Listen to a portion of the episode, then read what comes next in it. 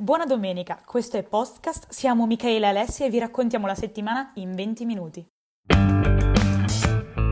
Buona domenica a tutti, questa è l'ottava puntata di Podcast. Con noi oggi non c'è Alessia, ci sono soltanto io, Michaela di Tenser e Marica di Sentenzia. Buongiorno, mi presento, sono Marica, sono di Sentenzia, sostituisco Alessia perché si è svegliata senza voce, succede anche questo. mi sono preparata, però non sono Alessia, quindi so che aspetterete tutti quanti lei e tornerà, insomma. È solo una sostituzione momentanea. Ma visto che ormai hai preso questo ruolo di Alessia, vuoi eh, sostituire Alessia e dirci di cosa parleremo oggi? Certo, allora, oggi parliamo di Salvini, in particolare del fatto che la Lega si è astenuta riguardo il voto sul decreto, l'ultimo decreto legge che c'è stato per le misure, riaperture, previsione del contagio, eccetera. Quindi cerchiamo di capire un po' che strategia c'è dietro questa, questa astensione. E poi parliamo del grande evento della settimana, cioè la condanna del poliziotto accusato dell'omicidio di George Floyd. È stato condannato tre volte guilty, quindi omicidio di secondo grado, terzo grado e colposo. Analizziamo anche questo e quello che effettivamente poi significa per eh, tutto il problema del razzismo sistemico all'interno della polizia statunitense. Quindi iniziamo dalla prima. Sono andata bene. sono andata sì. bene. Mi sono appena svegliata e voglio di iniziare con, eh, con Derek Chauvin a dirci un po'. Ok, il 20 aprile c'è stata questa, questa condanna, martedì è arrivata la notizia quindi anche qui in Italia e ovviamente così come in America ha riscosso diciamo una grande attenzione mediatica perché ovviamente era stato il caso dell'estate scorsa, c'erano state tutte le proteste di Black Lives Matter, insomma era stato forse uno degli eventi più grandi del 2020 insieme ovviamente alla pandemia che mi sembra ovvio. Sì. Quindi tutti aspettavamo questa, questa, sentenza e alla fine Derek Chauvin è stato ritenuto colpevole di tutti e tre i capi d'accusa. Per ora non sappiamo la pena, sappiamo che più o meno siamo intorno ai 12 anni e mezzo secondo quello che dicono giornalisti ed esperti. Sapremo la pena se non sbaglio fra 8 settimane, leggevo. Giusto. C'è ancora un po' da aspettare, però sappiamo che è colpevole. È una sentenza storica, sì, sicuramente, è molto importante, però diciamo che molti politici si sono anche espressi, soprattutto ovviamente politici americani, per dire che è importante, ma non è così importante, nel senso che non dobbiamo sentirci che in qualche modo questo verdetto abbia risolto il problema in definitiva, no? È semplicemente la cosa giusta, era la cosa giusta. È stato un processo tra l'altro anche abbastanza seguito anche a livello mediatico e per il caso e poi per il fatto che ricordiamo che all'inizio il rapporto della polizia diceva che Floyd era morto per uh, l'assunzione di ansiolitici, se non sbaglio, comunque di farmaci suoi che lo rendevano in qualche modo cagionevole.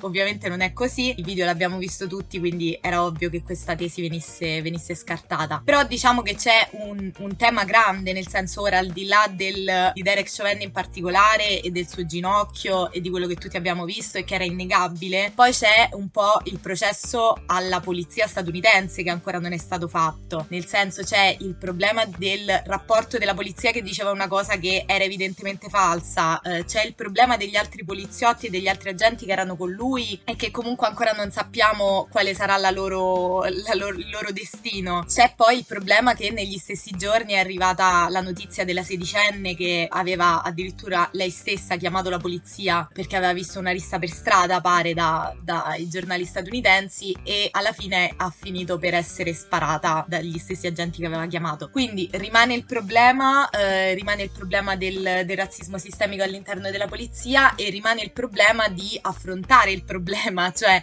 ovviamente in questi giorni c'è stata una, um, un video che ha fatto Alexandria Ocasio Cortez che forse è diciamo abbastanza riassuntivo della questione fondamentale, cioè lei ha detto questo verdetto ci fa sentire meglio oggi, ci fa sentire quasi sollevati, no? Dopo, dopo, un anno di proteste, dopo un anno in cui abbiamo chiesto giustizia, ma questa non è giustizia, cioè giustizia sarebbe Floyd vivo a casa con sua figlia e quindi ovviamente c'è da fare una differenza tra quella che gli americani chiamano accountability, cioè la responsabilità personale e quello che invece poi è la giustizia nel senso vero. Quindi ciò che voleva dire ovviamente AOC con, questa, con questo video che ha fatto su Instagram era semplicemente che i verdetti verdetti poi non devono essere sostitutivi delle azioni politiche, cioè poi c'è da fare un'azione politica, c'è infatti adesso in congresso dovranno discutere, sì, una proposta, tra l'altro portata avanti molto dalla Harris ovviamente, quindi dalla vicepresidente, ma dobbiamo, dobbiamo insomma vedere come, come si evolverà la faccenda, sicuramente non finisce qui, nel senso Black Lives Matter ovviamente non finisce qui, era nato molto prima di George Floyd e continuerà anche dopo, però ecco sicuramente se non ci fosse stata questa sentenza forse staremmo assistendo a proteste del calibro dello scorso anno insomma. Allora mi, mi riattacco a quello che hai detto tu perché effettivamente ne avevamo deciso di trattarla da questo punto di vista qua, perché in America si è aperto un dibattito che questa sentenza effettivamente cambierà qualcosa, è un inizio di qualcosa di diverso e non sono tutti convinti per quanto abbia avuto rilevanza mediatica, per quanto sia stato un simbolo mondiale questa sentenza, un simbolo contro la polizia. Non sono tutti convinti che ci sarà un reale cambiamento. Il reale cambiamento secondo me è stato molto interessante il fatto che tantissimi agenti della polizia hanno testimoniato contro il proprio collega ed è una cosa che non si è, non dico non si è vista, però è una cosa molto molto rara. Leggevo che praticamente sono tipo 54 processi negli ultimi 15 anni, una roba del genere, solamente in 12 processi, veramente una percentuale minima, eh, ci sono stati altri colleghi che hanno testimoniato, no? Ah, Quindi so. è una cosa molto rara quella che dicevi tu, cioè effettivamente che altri poliziotti intervengano a dire era sbagliato, non, non è assolutamente compreso nel, nel, nel, nostro codice di disciplina. Sì, no? e quindi cioè, si sta in realtà chiedendo se, ok, adesso i poliziotti cominceranno ad essere più propensi a punire i colleghi che abusano della violenza, oppure si è cercato di dipingere un po' tutto come se ci fosse una mela marcia all'interno del distretto e quindi diceva è l'unico problema del dipartimento, ho sentito dire che c'erano alcuni esperti che dicevano l'hanno fatto per evitare appunto un'indagine anche più approfondita sul, um, sull'abuso di violenza della polizia anche dentro lo stesso distretto e quindi anche quello secondo me è molto interessante. Leggevo tra le opinioni un pochino più pessimiste, diciamo, c'era chi diceva non ci saranno processi che avranno tutto questo rilievo mediatico sempre e probabilmente mm-hmm. questo processo è nato così per il rilievo mediatico che aveva e quindi a questo punto, boh, possiamo sperare veramente che sia l'inizio di un cambiamento o dobbiamo un attimo inseguirlo il cambiamento? Questa me la sono appena inventata, questa frase un po' d'effetto. Nel senso... Bellissima però. Ci, ci piace, qualcuno...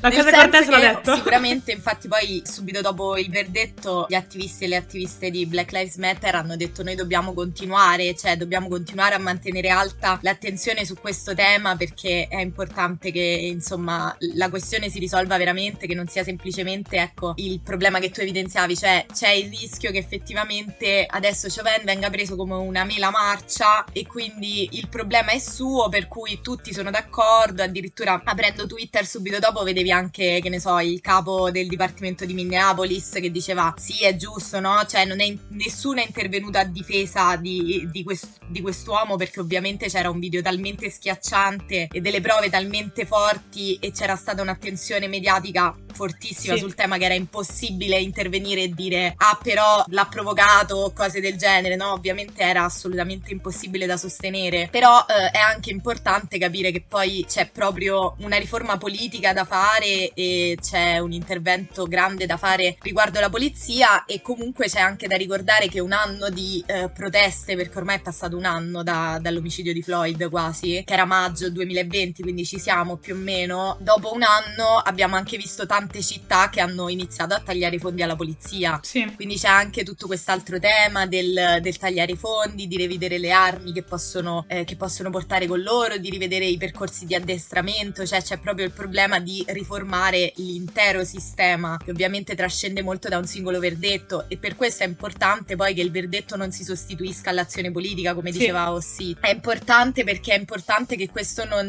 non protegga i rappresentanti politici dal non fare niente ok? Cioè è importante quindi tenere alta l'attenzione su questo tema e andare avanti. Anche perché è una rivoluzione strutturale che viene chiesta da anni, non può essere un processo a cambiarla, deve essere qualcuno esatto. che si mette lì e vuole cambiarla. Marica, io se tu sei d'accordo passerei alla seconda notizia che ci riporta un attimo in Italia, un po' meno storica questa certo. notizia, possiamo farcene una ragione. Cosa è successo? Ma però è interessante. è interessante, Dai, oggi analizziamo cosa c'è dietro ai fatti. Quindi, i tre ministri della Lega al governo si sono astenuti dal voto sul decreto delle riaperture. Hanno criticato le varie restrizioni, tra queste restrizioni c'era il coprifuoco, c'era il fatto che i ristoranti potevano tenere aperto ma non quelli al chiuso, quindi una serie di cose. Questa è sostanzialmente la notizia, ma è evidente che dietro a questa notizia c'è molto di più. Ok, c'è proprio una strategia politica. tu cosa ci vedi, Marica? Cosa vedi dietro questa notizia? Mm, beh, allora, sicuramente, sicuramente c'è il, il, problema Salvini-Meloni, nel senso che è il problema un po' che, che, che c'è dall'inizio ed è quello che tutti dicevano sarebbe successo e effettivamente poi è successo. La Meloni è l'unica, ricordiamo, l'unico partito di opposizione di questo governo e ovviamente, specialmente dato il fatto che questo governo non sta riaprendo, non c'è stato un radicale cambio di passo rispetto al Conte bis sulle riaperture, sulle misure restrittive, eccetera. Anzi, c'è stata una grande continuità, è stato mantenuto il sistema delle zone, abbiamo lo stesso ministro della salute, quindi insomma c'è stata effettivamente continuità e eh, la Meloni ovviamente riesce a sfruttare il malcontento di tutti di fronte al, al permanere di, di, queste, di queste restrizioni, mentre invece Salvini non riesce come vorrebbe perché ovviamente fa parte di questo governo. Però eh, questo è un problema per lui perché significa un grande spostamento dell'elettorato e infatti i sondaggi sì. lo registrano, no? I sondaggi dicono che la Meloni eh, si sta alzando e Salvini si sta abbassando, quindi Salvini si trova davanti al problema grande, chi guiderà la coalizione di centrodestra alle prossime elezioni? Esatto. Eh. Tralasciando poi il fatto che, allora, magari per farvi capire un po' meglio, ho visto tantissima gente anche di sinistra dire sulla questione del coprifuoco, è molto controversa, è molto dibattuta, Salvini si è fatto portavoce di un dissenso, cos'è? Bisogna sempre essere d'accordo con quello che dice il governo, non è questo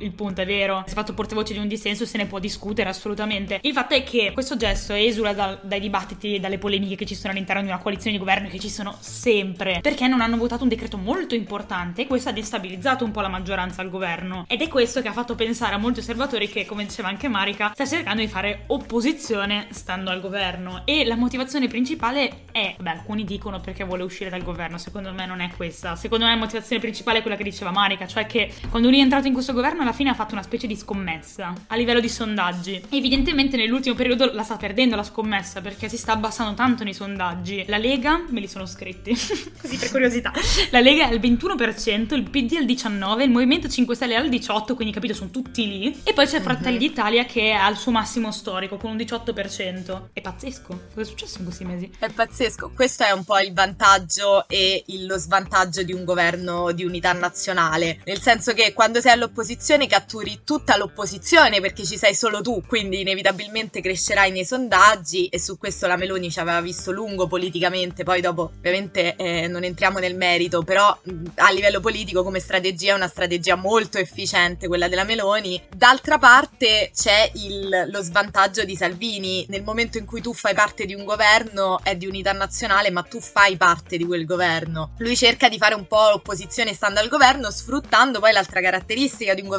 di unità nazionale, cioè è un governo di tutti e, e quindi è un governo anche un po' di nessuno politicamente, nel senso che poi nessuno rivendicherà quello che è stato fatto durante il governo Draghi come una esatto. cosa del PD o una cosa del 5 Stelle, no? Sarà sempre eh, la cosa di Draghi, così come se Draghi avesse lavorato da solo. Ovviamente non è così, però poi a livello politico l'immagine che viene restituita è un po' governo di tutti ma governo di nessuno e quindi io cerco di, di ritagliarmi il mio spazio di opposizione, no? Sì, poi secondo me è interessante alcune ipotesi del perché Salvini ha fatto sta cosa, cioè perché è andato al governo, no? Alla fine era evidente che adesso ci avrebbe perso. Molta gente diceva che era semplicemente perché faceva una scommessa a lungo termine, ok, quindi adesso perde sondaggi, ma dopo quando il governo comincerà a raccogliere i frutti del recovery fund, della campagna vaccinale, tutte queste cose qua, anche lui potrà raccogliere i frutti di questo governo. Un'altra cosa interessante è quello che sta facendo Giorgia Meloni nel frattempo, perché lo sta un po' mettendo alle strette Salvini. Quando aveva fatto, forse una settimana fa, aveva fatto una raccolta firme per presentare una mozione sfiducia contro Roberto Speranza, che non è, eh. cioè è il ministro della salute. E secondo Quella molti, questa è stata, è, è, stata, è stata bella, questa è stata bella perché secondo molti era uno, una strategia per affermare il suo ruolo come unico partito di opposizione, ma dall'altra parte per mettere in difficoltà Salvini, perché se Salvini sostenesse una mozione di sfiducia contro un ministro del suo stesso governo, con ogni probabilità rischierebbe di aprire una crisi di governo e con ogni probabilità rischierebbe di essere tirato fuori dalla maggioranza, quindi proprio, l'aveva proprio messo alle strette. Sì, ovviamente precisiamo per gli ascoltatori che sarebbe una crisi di governo che non destabilizza Draghi, no. nel senso che Draghi poi è talmente sostenuto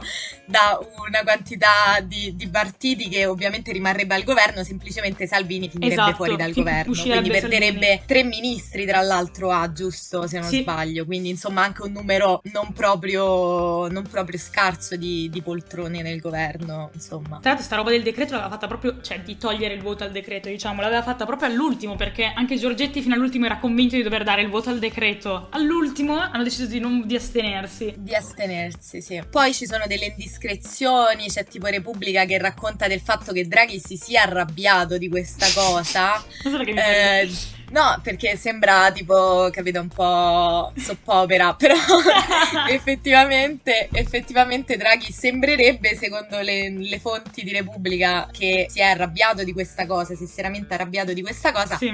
E Salvini poi dopo in un'intervista ha messo la toppa, diciamo, in questo rapporto un po' così che mi ricorda quello che avevano lui e Di Maio quando erano al governo insieme, Speriamo di no? no? Abbiamo visto come è finito. Speriamo di no.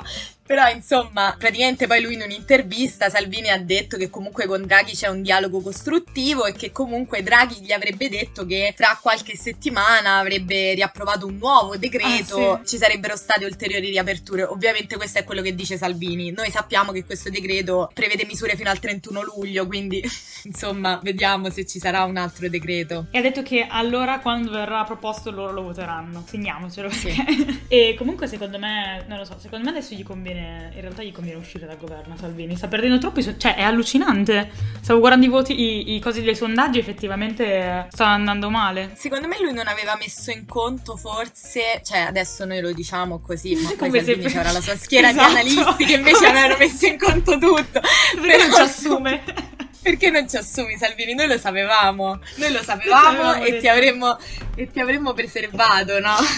Comunque, ecco, forse la cosa su cui lui non aveva, possiamo dire, non aveva messo in conto, nel senso che forse gli aveva dato meno peso, è il fatto che il governo Draghi sarebbe andato avanti nel, nelle restrizioni, cioè, ma anche il fatto di non aver tolto speranza, comunque mi sembrava un chiaro segnale, proprio nel momento stesso di formazione del governo, di dire noi comunque portiamo avanti l'eredità di Conte sotto quel punto di vista, no? Anche perché poi ricordiamo che i partiti che reggevano il governo Conte stanno anche nel governo Draghi, esatto. è un po' tutto complesso eh, da questo punto di vista, no? Ovviamente c'è stata continuità e ovviamente eh, dopo un anno la situazione mo- popolare è molto diversa, cioè se Conte comunque aveva un grande sostegno l'anno scorso quando chiudeva, no? E noi cantavamo sui balconi, che bello, eccetera, eccetera. Io non ho mai cantato sui balconi. Neanche io mi dissocio, però c'è chi effettivamente no. Comunque il clima popolare era abbastanza disteso, no? Invece adesso eh, le persone sono stanche c'è diciamo tutto un problema del fatto che comunque ci sono attività ferme da un anno.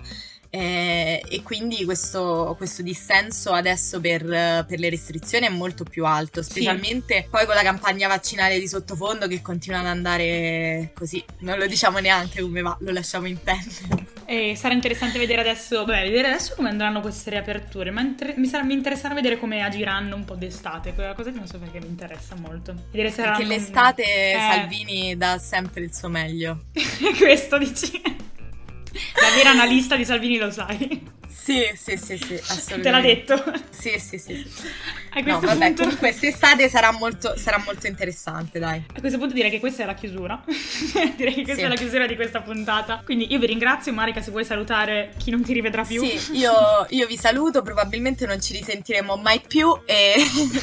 e niente, forse ci risentiamo quest'estate se Alessia dovesse avere di nuovo un problema di voce, altrimenti commenterete con, con lei eventuali pazzie di Salvini, insomma. Ok, buona domenica a tutti. Buona domenica, ciao.